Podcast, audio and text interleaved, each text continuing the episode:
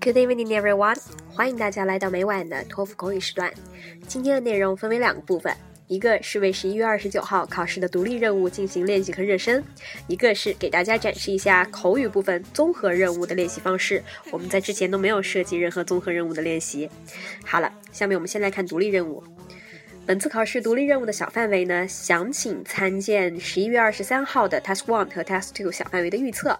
其中呢，十几道的 Test One 和十一道的 Test Two 也将会是本次和后几次考试的一个重点的小范围。那么在此我们就不再赘述了，大家可自行听回十一月二十三号的预测内容。下面我们来看看下面两道是上次没有涉及的题目，我们一起来分享一下。Test One。What do you do to deal with the homesick when you are living away from home？啊，你会做一些什么事儿来打发自己的思乡的一个情绪呢？我们来看一下答案。In I will do two things to deal with my homesick. The first is to concentrate on my study deeply, because you know, as a student, I have mountains of tasks to focus on, like American history presentation, English literature reading, applied mathematics exercise, or even human geography paper. So if I feel homesick, then I can just get involved in my study assignments and then I will forget the feeling of homesick. The second thing I will do to deal with the feeling of the homesickness is to hang out with my friends. Because when I feel homesick, and I will ask some of my buddies to take some activities such as playing basketball, watching a movie, or shopping and in that way, I can alleviate that kind of feeling. Test 2. Some people prefer to collect old things such as newspaper, and other people prefer to drop them. Which do you prefer and why? 对一些旧的，呃，东西，比如说报纸啊，或者是一些杂志啊，呃，一些人选择把它们收集起来，而另外一些人呢，却喜欢把它们丢掉。 那么他问你的选择和喜好是什么样子的？我们来看一下答案。In my opinion, instead of collecting them, I prefer to drop the old things. And here are my two reasons to come up with. It can save me a lot of space because, you know, as a student in the high school, we have a variety of subjects to learn.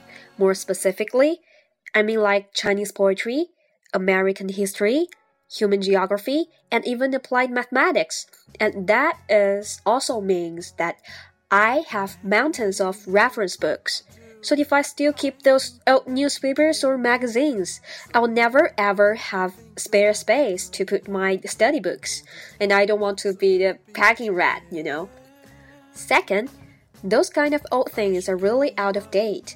If you really want to retrieve retrieve some information happened in the past, all we need to do is just to search the internet to find out. 好了，这是给大家补充的两个呃，一个 test one，一个 test two。那现在呢，距离考试时间只有短短的几天时间，TPO 大家可能都已经全部练习完毕了。 那么对于口语和写作，大家的重点练习可能都会是重要话题、一些基金。那么今天呢，我们来展示一下对于基金里面口语部分呢综合任务的练习。呃，同时呢，大家也不要对所谓的基金产生一些依赖的心理，因为基金本身是没有意义的，只是为了让大家对考试无怨无悔而已。而更多的意义则在于通过基金的练习，让大家将答题的框架和思路进一步熟练。下面我们用一套重要话题的综合任务来看一下 Test Three, Four, Five, Six。那我们如何去练习？好，我们来看一下这个回忆的内容。T 三呢，它的阅读部分讲的是封信。一个学生呢，他建议学校请一个 jazz band 来表演，给他们免费举行 concert。那时间呢定在下午 afternoon，地点呢在一个 open lawn，就是在一个草地上。然后呢，他可以让学生就是在午休的时候会有一个 relax。那听力的内容就是学生反对，他觉得啊下午并不是一个最佳时间，因为很多学习都有很多学生都有课要上学，那开音乐会可能会有些 noise 会 disturb，那么建议放在晚晚上。那同时呢，那个地点也不好，因为在 lawn 上草坪嘛，就可能会对一些草啊会有伤害。那么他们建议放在室内。那我们来把这个答案看一下。In the reading passage, a student write a letter proposing that university should invite a jazz band and organize a free concert. However, in the conversation, the woman totally disagrees with this proposal and here are the two reasons. First of all, in response to the student's statement that the concert should be held in an afternoon so the student can relax during the break between the classes, the woman argues that instead, the student have classes or have to study in the afternoon. The jazz concert will disturb most students, and it'd be better if the concert takes place in the evening. And second, the letter also mentions that the open lawn area on campus would be great for the concert. And the woman in the conversation believes that it is not true because many people working through the open lawn area will damage the grass, and the venue should be somewhere indoors. So, for these two reasons, the woman totally opposed the student's letter of the proposal. 好了，我们来看一下题四，阅读部分的一个 title 呢，叫做 Anticipated Emotion。 然后它的定义给的是很多人啊，在做决定的时候呢，在做决定之前，可能会考虑一下这个事情的后果。那所以预测的后果，经常会直接影响到我们做决定。而听力当中呢，教授举的是一个他帮他妹妹去买生日礼物的一个例子。他结果看见了，看中了一个 jacket，他非常喜欢，可是钱呢只够买礼物。后来他考虑了一下，如果买 jacket 给自己的话呢，那么他就只能给妹妹买一个很 cheap 的礼物，所以他回去就会觉得非常的 guilty，所以他最后还是放弃了买夹克的想法，那么给妹妹买了一个比较贵的礼物。那我们来看一下 test four 怎么去把它搞定。The reading passage introduces a concept, anticipated emotion, which means people tend to anticipate the emotions they might experience as a result of their choices, and it often dictates people's decision making patterns. And then in lecture, the professor provides one example of himself to further illustrate it. The professor would like to buy a birthday present for his sister, but had a, a tight budget and while he was shopping for gifts, he came across a jacket he really liked and would like to buy it for himself. However, that would mean he had to buy something cheap as a birthday gift for his sister, and he simulated the scenario and expected to feel really guilty if he bought something cheap for his sister's birthday and as a result of his anticipated emotions, he decided not to buy the jackets for himself and still bought a decent gift for his sister. 好了，我们来看一下 Task Five。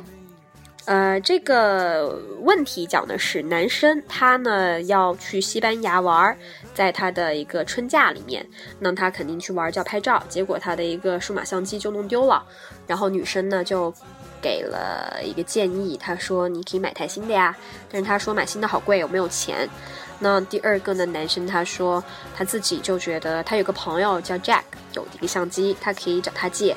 但是女生就说，那万一你把它弄坏了怎么办？你不是很难和你的朋友去解释吗？那你的相机有可能在中途被偷掉，你会觉得，对，还要还要担心受怕这样子。那我们来看一下 Test Five，我们怎么用答题框架把这些信息来串起来，顺便练一练。In the conversation, the man gets a problem. He is supposed to go for a trip to Spain during the spring break. However, he just lost his camera. And based on his particular situation, there are two possible solutions. First of all, he can just buy a new digital camera. And second, borrowing from his, uh, from his friend Jack can be another solution. And if I were the man, I would definitely choose the first solution because if I chose the second solution, my camera may be broken or stolen, and I feel so embarrassing to explain to my best friend Jack. What's more, although currently I, I, I did not have enough money, but I think I can explain my special situation to my parents and ask my parents to buy a new camera for me. And it is also a long-term beneficial thing in the future because I maybe uh, travel someplace else and I can use my this kind of camera. 好了，最后一个。 最后一个是 lecture，讲的是两个方面，它讲的是动物就是如何传输一些讯号， 然后来让自己在出生的时候可以保证自己是可以存活下来的。那么他举了两个例子，呃，一个是鸭子。他们在没有破壳的时候呢，就同时发出讯号，就给他其他小伙伴，就说大家要一起破壳，因为如果可能谁的呃破壳时间较晚的话，可能就会被妈妈忘掉，然后可能就会死掉了。然后第二个呢，他举的是一个 crocodile 的例子，他说他们在没有破壳之前呢，就会给他们的妈妈发出信号，那么就请他们妈妈把他们盖。盖在蛋上面的一个 mud 去移掉，把它泥巴移开，然后这样他们就可以顺利破壳。所以讲的是两个在 hatch 之前的一个沟通方式。那我们来看一下答案。In lecture, the professor introduces two ways that the animals communicate before they hatch. The first is called synchronizing their emerge from their shells. For example, like ducks. They have been observed to communicate with their siblings before they hatch, so they can emerge from their shells at the same time. This is a crucial feature to baby ducks' survival because if some ducks hatch later than the others, and the mother duck is likely to forget to care for the immature ones, which can lead to baby duck's death. The second one is called singling their mother uh, for example, like the baby crocodiles, and they will communicate with their mother before they hatch as well. As the mother crocodile retrieve, receives the signal from the baby's crocodiles that they are about to emerge from their eggs, the mother crocodile just starts to move mud on the top of those eggs, so these baby crocodiles can emerge from their eggs smoothly and successfully. 好了，那么今天呢，就是两个独立任务的补充，以及一个综合任务的一个练习的展示。那么今天我们的分享也到此结束，希望大家在十一月二十九号的考试里能够沉着应战，发挥出自己最好的状态。下次见，拜拜。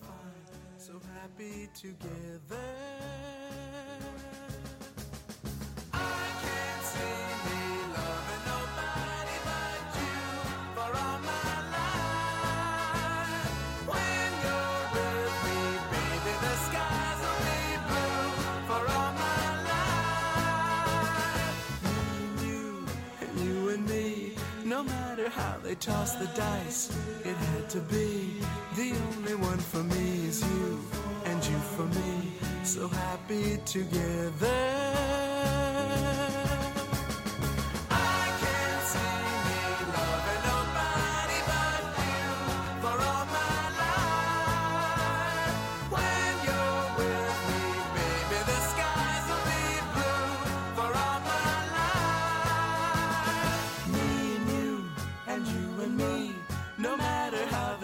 The dice. It had to be. The only one for me is you, and you for me. So happy together.